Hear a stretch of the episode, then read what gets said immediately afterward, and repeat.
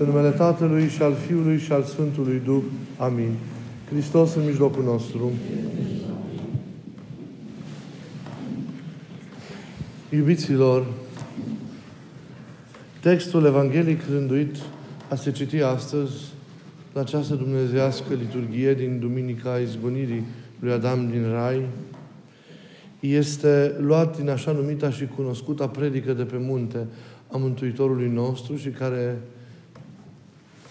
ne este redată în special în Evanghelia după, după Matei. Se pot spune foarte multe lucruri, chiar pornind de la acest fragment pe care l-ați auzit. Pentru că este un fragment dens și este un fragment profund. Însă eu la două realități esențiale cuprinse în acest text vreau să, să mă refer în cuvântul, în cuvântul meu. În primul rând, și aceasta este realitatea cea mai importantă la care pericopa evanghelică citită face, face referire, este vorba despre iertare. Iertarea care, alături de concretizarea în fapte, este cea mai splendidă, cea mai frumoasă manifestare a iubirii. Știm prea bine, cu toții greșim în viața noastră față de ceilalți. Mai mult sau mai puțin, mai ușor sau mai grav. În aceeași măsură și ceilalți greșesc față de noi, iar noi cu toții împreună greșim față de Tatăl. Greșeala cu vina pe care ea o cuprinde în sine, pentru că de aceea e o problemă, pentru că greșeala are înăuntru ei o vină, reprezintă uriașa piedică ce se interpune în calea împlinirii vieții noastre prin aceea căratează trăirea comuniunii în iubire cu semenul și în primul rând și pentru aceasta cu Dumnezeu. Ne uită nicio clipă că dragostea față de Dumnezeu trebuie să se manifeste ca dragoste față de oameni. Nu conștientizăm adesea greșelile noastre pentru că ne ascundem mereu în spatele egoismului nostru și, cum vorbim mereu, autosuficienței noastre. Ne îndreptățim mereu sinele, de aceea greșeala noastră cu vina care ziceam că este conținută în ea, nu mai e văzută în toată manifestarea, în toată învergura ei. O vedem în schimb pe cea aproape lui nostru, care adesea, datorită acestui egoism care este în noi, capătă dimensiuni incredibil de mari. Și noi greșim față de aproapele, ziceam și aproapele greșește față de noi. Cu toții de aceea e bine să conștientizăm cât de mare rău face greșeala în viața noastră. Greșeala pe care nu o luăm de multe ori în serios, zicând, lasă, nu contează, nu trebuie cumva să mă schimb, lasă că dacă e ceva pot să îndrept lucrurile mai târziu sau refuz să mă gândesc că le pot îndrepta, îndrepta vreodată. Dar greșelile noastre trebuie privite așa în toată, în toată, în toată răutatea, în toată răutatea lor. De foarte multe ori, greșelile nu țin de categoria, știm foarte bine, din experiența proprie vieți, din categoria fără de voie, ci de cea în care există deja intenția conștientizată și bine creionată și care ne descoperă răutatea care este în noi. Ne descoperă resentimentul ăsta susținut de irascibilitate și pe care îl exprimăm adesea în contactul cu aproapele, în afară, prin cuvinte și prin fapte regretabile care nu ne fac cinste.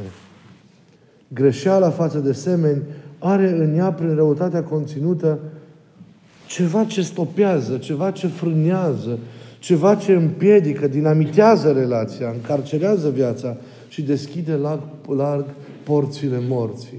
De aceea și Sfântul Pavel cândva în epistola către romani spune că plata păcatului e moartea, datorită acestui ceva care este conținut de greșeală de vină aceasta care e înăuntru. Deschide larg morții, morții spirituale. Când omul nu mai iubește, când nu mai construiește comuniunea cu celălalt, și o suspendă mereu și o, o distruge datorită greșelilor pe care nu le corectează și pe care nefiresc le tolerează în viața sa, e, omul acela e departe de adevărata viață și e într-o moarte a Duhului. Sfântul Ioan, evanghelistul, într-una din epistolele sale, Îi numește pe toți cei care manifestă prin fapte precise, prin greșeli din acestea îndreptate de multe ori conștiente spre oameni, ura față de oameni, ucigași de oameni. Cuvântul nu este ușor. Și noi știm că Ioan Evanghelistul nu-l folosește la întâmplare. Cel care urăște pe fratele său și se vede acest lucru în faptele pe care le face față de aproapele său, acela este, zice Ioan Evanghelistul, un ucigaș, un ucigaș de oameni. Ura e gravă, presupune greșeala, tensiunea negativă la adresa semenului, indisponibilitatea de a ierta, de a trece peste, nu doar că ești mort, tu sufletește, dar ești prin greșeala ta și omorător de oameni. Vrea să ne zică Sfântul Ioan Evanghelistul. Dacă ai iubi pe cel de lângă tine, înseamnă, zic părinți atât de frumos, ai da viață în inima ta pentru că îl păstrezi acolo mereu, dincolo de anotimpurile din afară, ca viu, și te raportezi mereu la el, lăsându-l să trăiască în acel registru al existenței tale dinăuntru, a urâ înseamnă a-l omorâ pe aproapele în inima ta, pentru că ai această convingere interioară că omul acela nu mai face parte din tine, nu mai există pentru tine, nu vrei să te mai intersectezi cu el, nu vrei să mai auzi nimic vorbindu-se de el și așa mai departe. Cu alte cuvinte, așa te compor și așa este starea inimii tale, ca și cum cel pe care tu îl urăști este de mor, de, mor deja și nu mai există. Există, iubiților, din păcate, în viața noastră și în jurul nostru, și vedeți prea bine și voi, o atât de mare aplecare spre ură, spre răutate, spre greșeala de care vorbim. Și indiferența este o ucidere sufletească a semenului nenoindu-ne firea, greșeala cumva, vedeți, ne-a devenit naturală și acesta este tristul firesc, total nefiresc în care, în care noi trăim. Unde nu e iubire, rămâne doar egoismul care în cele din urmă aduce cu sine moartea. Există, iubiții mei, un singur antidot sau un medicament pentru a scăpa de acest păcat al urii sau al răstignirii semenului prin greșeala pe care o facem, îndreptând-o înspre, înspre El. Există o singură forță care poate să distrugă, iubiților, acest zid al erorilor noastre și care ne însingurează pe fiecare în parte și ne ratează. Care e acela? Iertarea. Iertarea susținută de rugăciunea pentru semeni, de curajul de a face gestul de bunăvoință față de ei. Greșeala și vina implicită sunt depășite și sunt anulate doar de iertare. Răul, știm prea bine că nu se scoate afară prin rău. Satan nu se izgonește cu Satan, ci prin iubire. Iar modul splendid, unic, dumnezeiesc, în care iubirea în astfel de situații lucrează, sau se exprimă e iertarea. Cel care iartă, vă spuneam și cu altă ocazie, depășește răul care i s-a făcut ca și cum l-ar arde în interiorul său și se înnoiește, cuprinzând în acest proces de transformare, de curățire și pe celălalt. Putem să împlinim acest lucru privind la Isus, privind mereu la El. Care a fost primul cuvânt pe care El l-a spus, pe cruce fiind. Chiar în momentul în care era răstignit, nu după ce lucrurile s-au împlinit, chiar în momentul în care ele se împlineau, Tată, iartele că nu știu ce fac.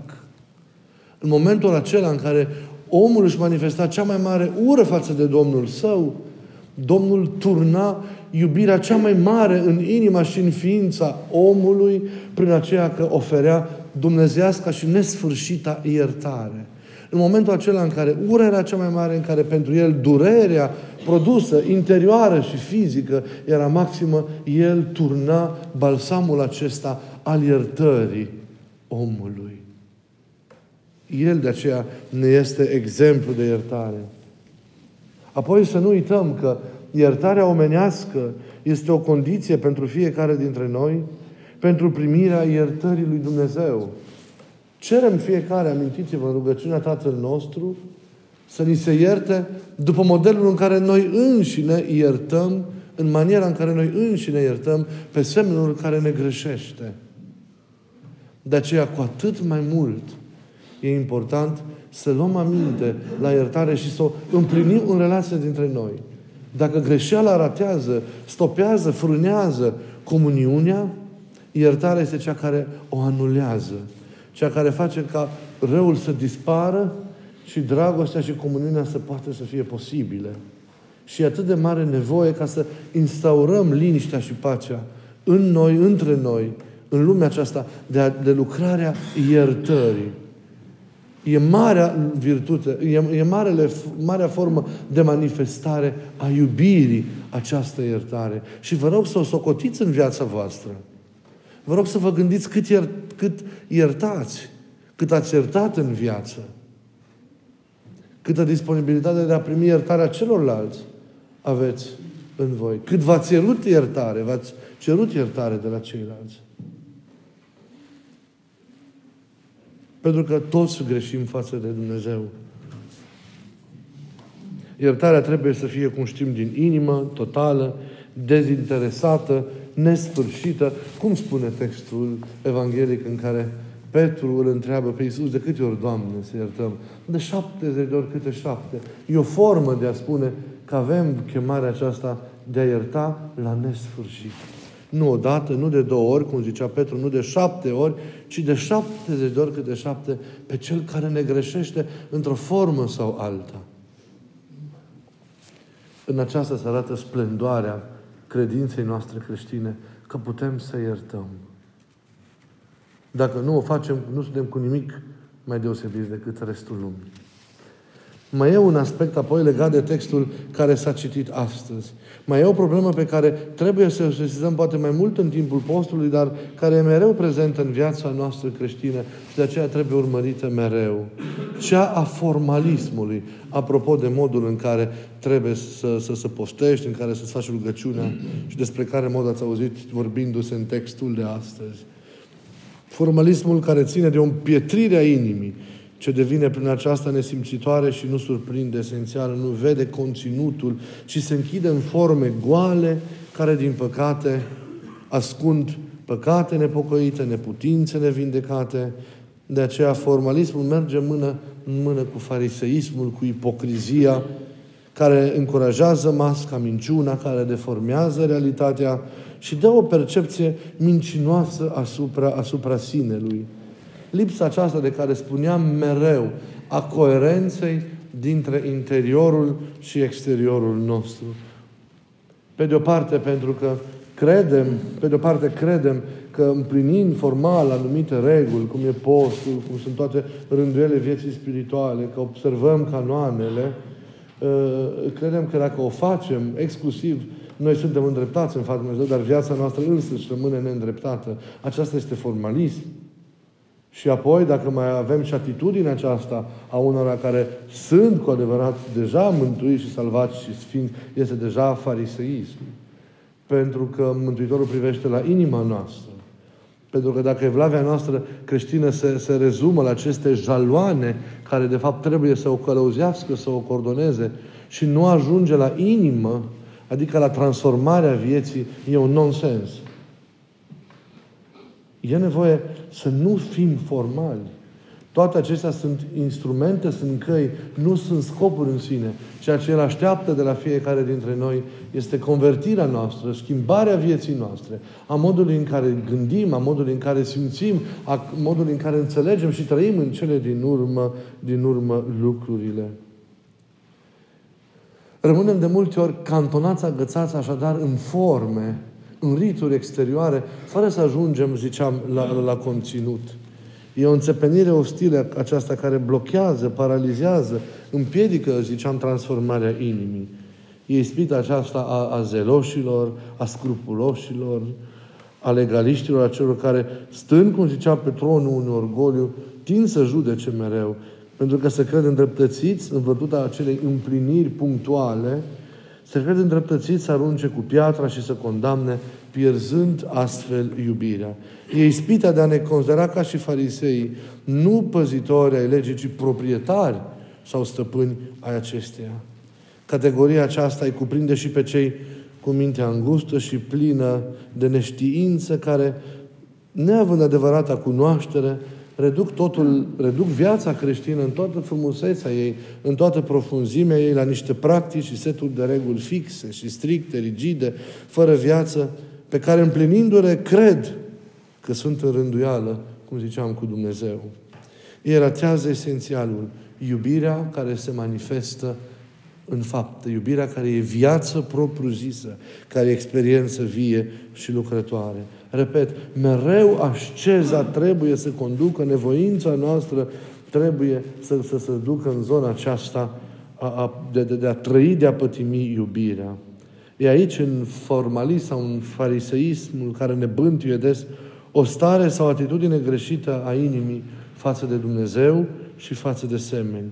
E formă, de fapt, formalismul fără conținut, religie fără revelație, marcată adeseori de superficialitate și minciună. Forma exterioară poate să impresioneze pe oameni, dar nu-L impresionează niciodată pe Dumnezeu. Poate masca o inimă rea și necredincioasă, dar nu o poate, o poate schimba. Să luăm aminte, e atât de important ca faptele și lucrările noastre să fie autentice, să fie sincere, să ducă mereu la schimbarea inimii. Să nu afișăm lucruri formale, ci să, să, să ne străduim să atingem inima experienței noastre cu Dumnezeu și în Dumnezeu, care înseamnă convertirea noastră. E important să cerem lui Dumnezeu în rugăciunile noastre continuu ca să ne vindece inimile de formalism, să ne vindece inimile de ură față de aproapele nostru, să ne elibereze de orice greșeală. E bine să ne rugăm ca, ca inima noastră să fie, să fie ca inima lui Dumnezeu. Să poți să ierți, e important, și în același timp să ceri iertare. Iar mai apoi să știi să primești iertarea. E important. Nu doar să iertăm pe cei care ne greșesc, ci e important ca noi înșine să cerem iertare celor cărora le greșim. Când am cerut iertare ultima oară? Nu lui Dumnezeu, că adesea o facem formal. Oamenilor de lângă noi. Omului, omului pe care îl, îl jignim printr-un gest, printr-un cuvânt, printr-o faptă și prin care, de fapt, iubim, rănim iubirea Domnului nostru. Să avem grijă. Rău ne mă greșelile. Rău strică greșelile, relațiile dintre noi și, bineînțeles, datorită faptului că afectează iubirea, relația o vățămează cu Dumnezeu. Să ne vindecăm inima de greșeli, turnând acolo balsamul iertării, reciproce. Și apoi, iertându-ne unii pe alții, să-i cerem cu toată ființa noastră iertare lui Dumnezeu.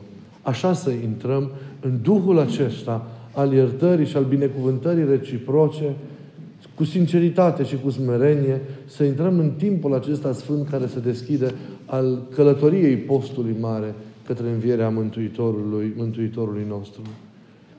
Duminica de astăzi este numită Duminica Izgonirii lui Adam din Rai, datorită semnificației pe care părinții au dat-o, datorită textelor din, din, din, din cadrul vecerniei și a utreniei care s-au săvârșit.